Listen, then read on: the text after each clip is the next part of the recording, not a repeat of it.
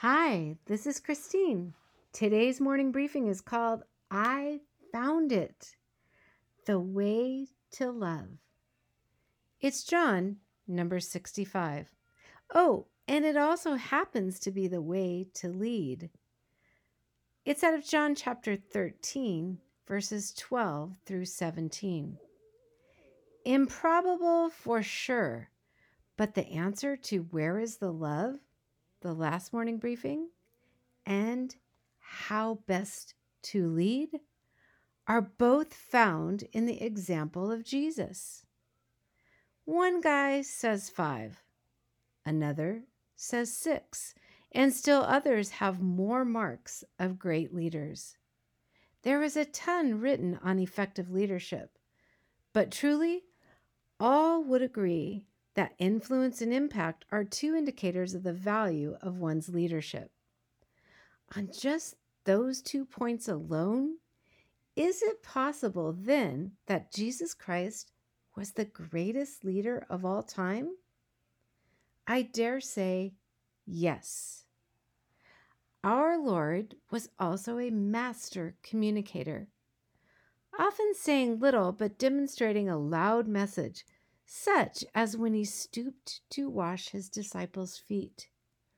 Just think of washing those 24 dirty feet. Yuck! I ask myself how many times Jesus got up and down again that night to change the murky water. I wonder what the men were saying. After all, it would have taken a while to go around the table washing and drying all of their feet.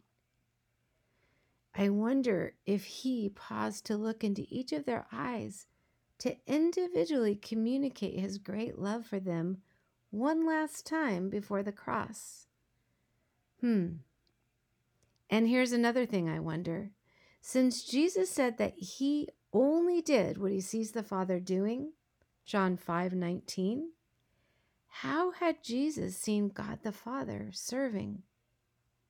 Ah, now this is a peek at the workings of the Trinity, the humility at work, and the mutual submission one to another.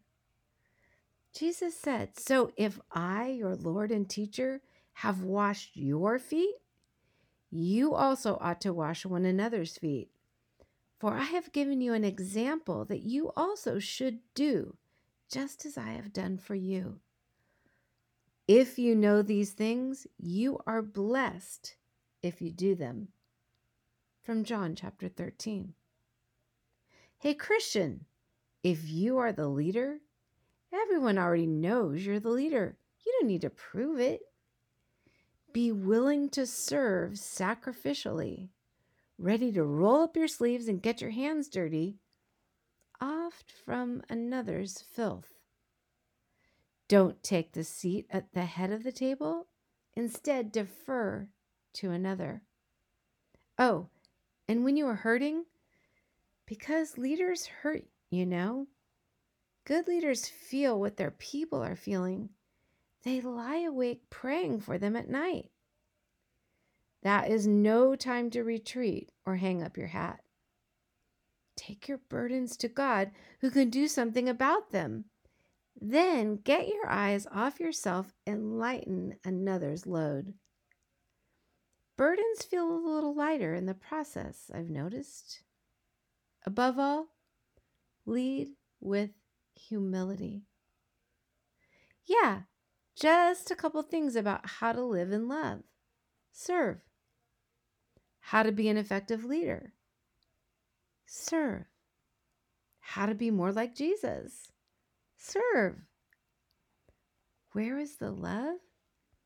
It is found in the service of others. Who are you serving?